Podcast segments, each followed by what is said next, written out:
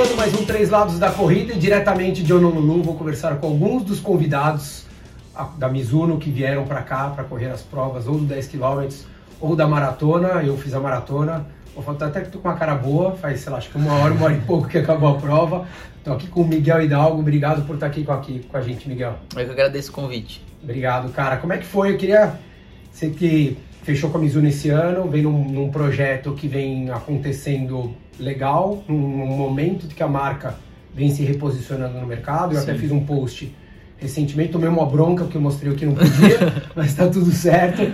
É, com um produto que, que, que veio para competir com as outras marcas, com qualidade, com entrega e tudo mais. Sim. Queria que você falasse, fizesse uma apanhada aí só desse ano. Depois a gente vai, vai, ser convidado para a gente falar bastante, falar muito mais tempo. Tá. Mas queria que você fizesse uma apanhada aí de, de como é que foi esse ano.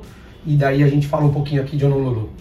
Não, falando um pouco do como aconteceu o primeiro contato com a Mizuno, foi no meio de 2021. Teve o contato tal do interesse da marca, mas a marca não tinha um, um super tênis. E cara, sempre minha prioridade é performance, não importa. Todas as outras coisas são, são secundárias. O principal é performance, então eu precisava de um, do melhor tênis possível, do tênis mais rápido. E no momento a marca não tinha o tênis. E aí eu falei, fui bem sincero, cara, assim, agradeço o contato. Quando vocês tiverem o tênis que realmente seja o competitivo, o competitivo né? aí a gente pode conversar de novo tal. Eles gostaram da minha sinceridade. E quando apareceu o tênis, quando o tênis estava nos protótipos iniciais, o contato veio de novo. E aí sempre foi um tratamento excepcional da parte deles. Mandaram tênis para eu testar. Era uma versão um pouco mais pesada do que esse que a gente correu hoje, mas já era já me conquistou o tênis na primeira corrida. E aí fiz algumas corridas com ele, uma semana tal, só para confirmar. E aí a gente começou a conversar, acabou fechando o patrocínio.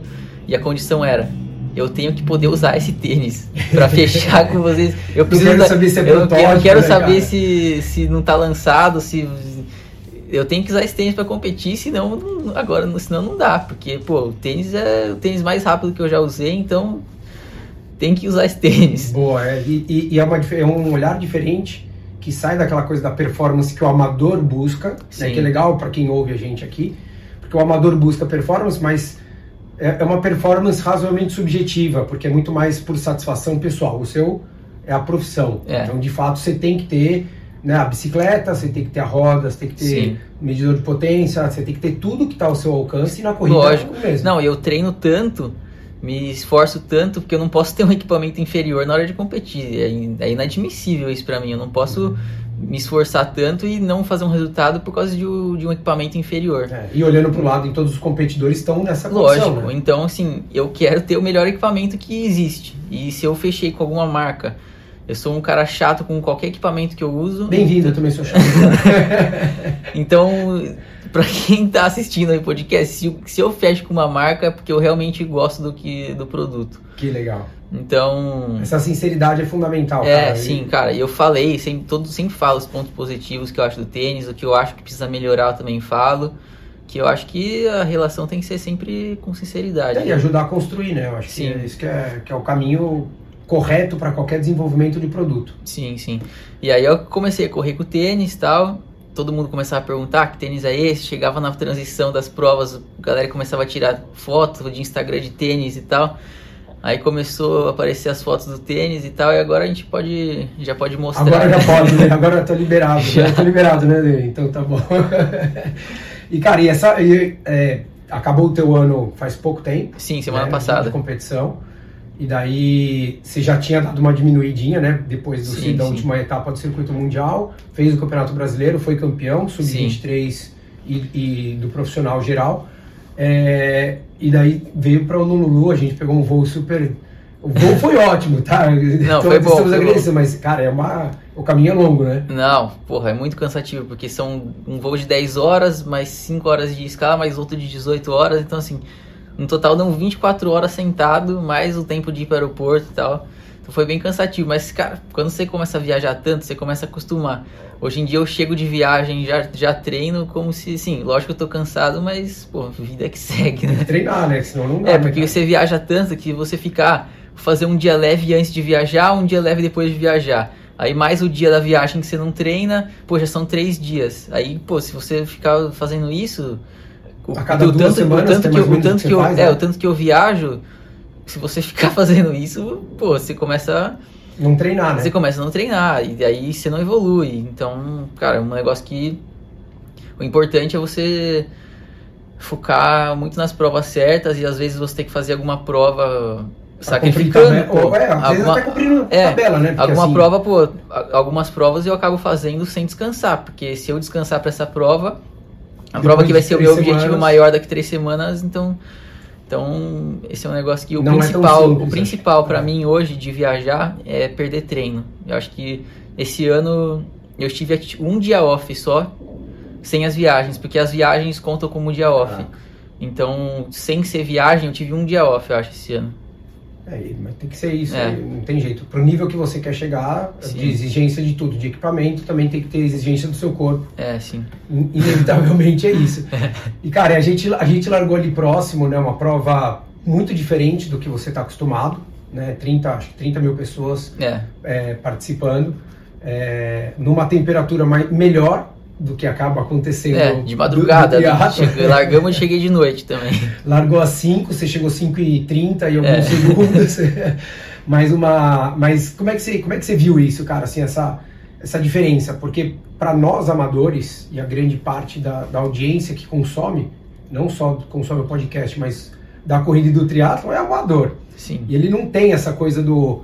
Ah, pô, eu vou fazer uma prova. Ele já está acostumado a pegar uma Expo e tudo mais vai no AUE, chega lá para largar vocês, não. A, coisa de vocês é muito mais direcionada porque é exclusivo profissional. Como é que foi você ver isso, cara? Então, eu, eu tô acostumado a chegar, o briefing hoje é online, né, do triatlo. Eu tô acostumado assim, você chega, assina um papel, pega o número e sai fora, pô. Eu demorei três minutos para pegar o kit, já não quero saber de ficar em nenhum lugar, pô. Pego o número e vou embora e vou descansar. Vou descansar. E fazia tempo que eu não passava por isso aí. A gente tá, pô, uma vibe mais mais for fun tal. Eu acabei a temporada de triatlon. Lógico que eu não sei largar prova fazendo pra zoeira. Eu não sei, não sei fazer isso. Você Qualquer... é daqueles que briga até para ganhar para o ímpar? Sou. Não, se tiver uma competição da rua da minha casa, eu vou ficar puto se eu perder. então, eu não sei, mesmo, pô, estando numa viagem mais Pô, eu tenho que desligar um pouco a cabeça de que eu, pô, não tô numa WTS, não tô no circuito mundial. Vamos, vamos ir mais, mais de boa aqui, vamos pá, tal, ficar no, no. curtir com a galera lá um pouco e tal. Então tem que dar uma virada de chavinha, né? Porque eu tô, fiquei o ano inteiro competindo pô, muito sério, chega, pega o número e vai embora, não sei o quê. E... Tá, existe uma relação que eu acho que é importante, que é o, o lance do foi um convite do seu patrocinador. Sim, lógico. O lançamento faz parte de um começo aí de, de, de, uma esteira de lançamento, de mostrar o produto, de mostrar que o produto entrega, que pode estar ligado à performance. E tem o que você falou, tem o um lado que não é só competir. Tem o lado, é. pô, vamos fazer foto, a gente foi não, em lugares lógico. incríveis. Sim, muito legal. Né? Então, tem, óbvio, tem que ser fora da, da temporada para você. Sim, né? claro, claro. Não, eu dei muita sorte que foi assim, na semana seguinte do, do que eu acabei minha temporada. Então dá para manter um pouco de treino e, e vim fazer aqui num, sem, sem compromisso de, ah, preciso treinar porque daqui duas semanas tem outra prova. Então, deu muita sorte. Não tô adorando nadar, aqui. Pedalar essa é, semana, nadei um né? dia com o Santiago lá, de brincadeira, mas é muito, foi muito bom. Fiquei muito feliz de, de vir para cá.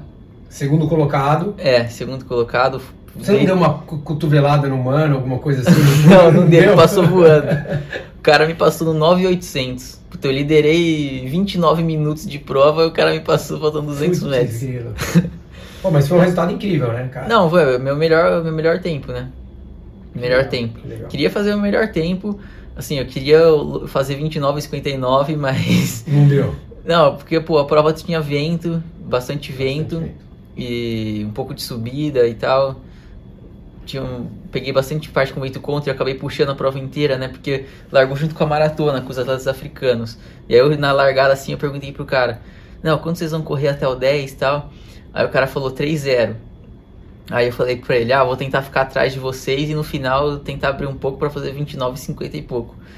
Só que aí eu fui atrás deles no primeiro quilômetro, deu 2,57 acho, e começou a subir. 3,5, 3,10, eu falei, nossa, se eu ficar aqui, pô, eu quero fazer tempo, vou sair daqui. É lógico, total. E aí, pô, acho que os caras já estavam mais. Acho que tinha dois caras muito bons na prova e sabia que já ia ficar entre eles dois. E acho que eles não tinham necessidade de fazer um 2,4, 2,5 na prova. É que acho que um deles já tem É, dois um, quatro, um cara né? tinha 2,4, né, como melhor marca. E aí eu percebi, ó, os caras não estão indo pra tempo, eles estão indo pra ganhar a prova. Então, porque eu já viu que ah, as condições não são das. Corredor fala que 20 graus já é calor, né? Tudo. Mas um pouco de vento, não é um percurso tão plano. Aí eles acho que já foram mais pra ganhar a prova e não pra fazer marca. Então começou a correr pra 3,10 e eu falei, não, vou sair daqui, vou puxar essa prova e vou sozinho, porque eu tô nem aí pra colocação, eu só quero fazer Ah, o meu melhor tempo. É, com certeza. E aí fui e tal. E o carro que fica com o tempo, né? Com o reloginho em cima, o carro não queria que eu passasse eles, porque eles, eles perguntavam assim, se é do 10 ou se é do, da maratona. Aí eu falava que era do 10. E o cara começou a ficar puto. Não, vai pra esse canto, não vai pra esse, que tem que o principal é a maratona, o que, que você tá fazendo aqui? aí eu, eu queria fazer a Você me- tá atrapalhando. E a né? rua era super larga, eu queria fazer a melhor tangente e às vezes eu não conseguia fazer porque o carro ficava me jogando pra cá. Aí falava, não, o 10 vocês têm que ficar aqui, porque a maratona escolhe o lugar que eles vão correr. Pô. E aí fiquei liderando. Já dava pra tirar uns 5, 6 segundinhos aí na tangente. Ah, pô, eu, eu gostaria de ter feito as tangentes um pouco melhores, mas o carro ficava meio que atrapalhando, porque não sei se eles queriam. se o carro tava dando pace pros caras da maratona ou não. Mas enfim, É que fiquei. o olhar, de fato, nessas provas Lógico. é muito mais pra maratona. Lógico, é o evento principal, né? É, o evento o, o principal. 10 ele é muito mais pra É. agregar alguém que vem acompanhar. Sim, tinha, tinham caras bons na prova do 10, mas assim, o evento principal, obviamente, é a maratona, né? Mas foi legal. E eu fiquei liderando a prova inteira. Quando faltava 200 metros, comecei a ouvir um cara atrás.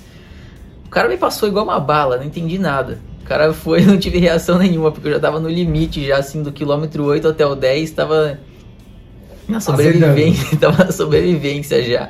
É, foi muito legal, fiz o meu melhor tempo, fiquei, fiquei feliz. Legal. que- Você conheceu o Havaí já ou não? Não, primeira vez. Curtiu? Muito. Demais, né? É, Os lugares demais. que a gente foi muito legal, né, cara? É, muito legal. O vulcão que a gente foi gravar, o... Putz, os lugares que a gente foi tirar foto foram meio cansativo também, né? Eu não tô acostumado a tirar foto. Pô, eu acho que a vida de atleta profissional, pra mim, é mais fácil que a vida de, de modelo.